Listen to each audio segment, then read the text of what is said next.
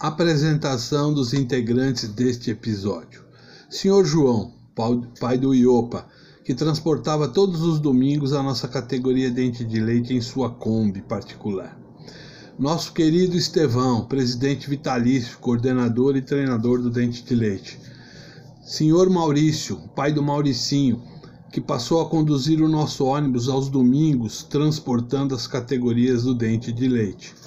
Senhor Florindo, Sr. Manolo, Sr. João e o Ceará, todos auxiliares técnicos e coordenadores do Dente de Leite. Com o crescimento das categorias de base, o Sr. José Esteves viu a necessidade de comprar um ônibus e foi comprado por ele, claro. Todo domingo de manhã era uma festa à parte, todos reunidos na frente da casa do Estevão, onde ficava estacionado o ônibus do Jabaquarinha Futebol Clube. E como todo domingo, o ônibus estava sem partida, e aí começava a festa. Todos prontos e dispostos para empurrá-lo.